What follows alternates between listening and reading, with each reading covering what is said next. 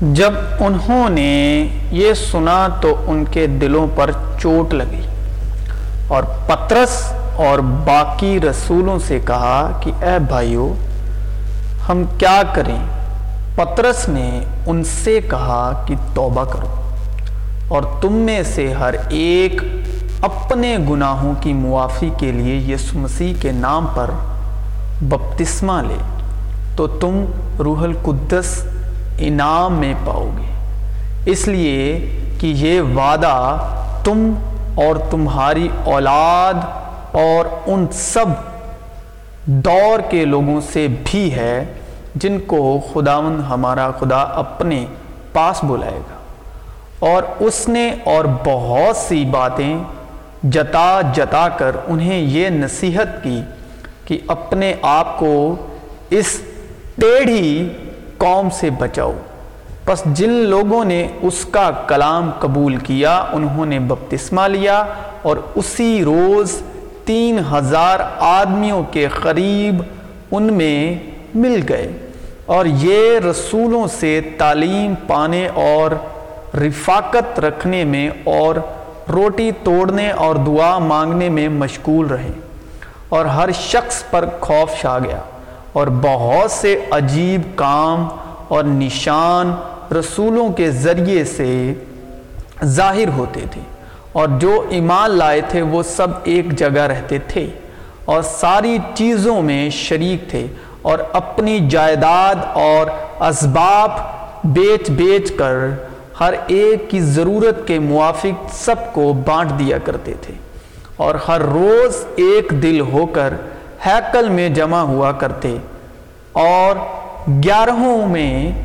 روٹی توڑ کر خوشی اور صاف دلی سے کھانا کھایا کرتے تھے اور خدا کی حمد کرتے اور سب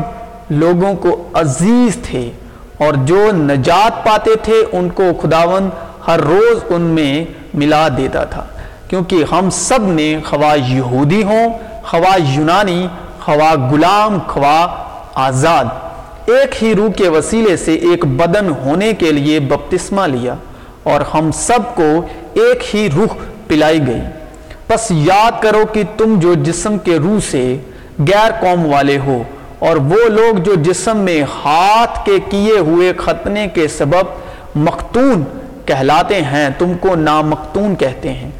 اگلے زمانے میں مسیح سے جدا اور اسرائیل کی سلطنت سے خارج اور وعدے کے عہدوں سے ناواقف اور نا امید اور دنیا میں خدا سے علیحدہ تھے۔ مگر تم جو پہلے دور تھے، اب مسیح یسو میں مسیح کے خون کے سبب سے نزدیک ہو گئے ہو۔ کیونکہ وہی ہماری صلح ہے، جس نے دونوں کو ایک کر لیا اور جدائی کی دیوار کو جو بیچ میں تھی ڈھا دیا۔ چنانچہ اس نے اپنے جسم کے ذریعے سے دشمنی یعنی وہ شریعت جس کے حکم زبیتوں کے طور پر تھے، موقوف کر دی۔ تاکہ دونوں سے اپنے آپ میں ایک نیا انسان پیدا کر کے صلح کرا دے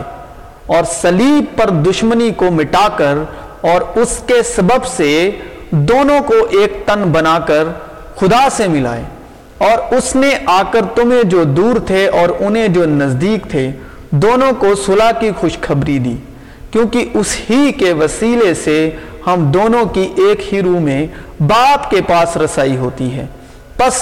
اب تم پردیسی اور مسافر نہیں رہے، بلکہ مقدسوں کے ہم وطن اور خدا کے گھرانے کے ہو گئے، اور رسولوں اور نبیوں کی نیو پر جس کے کونے کے سرے کا پتھر خود مسیح یسو ہے، تعمیر کیے گئے ہو۔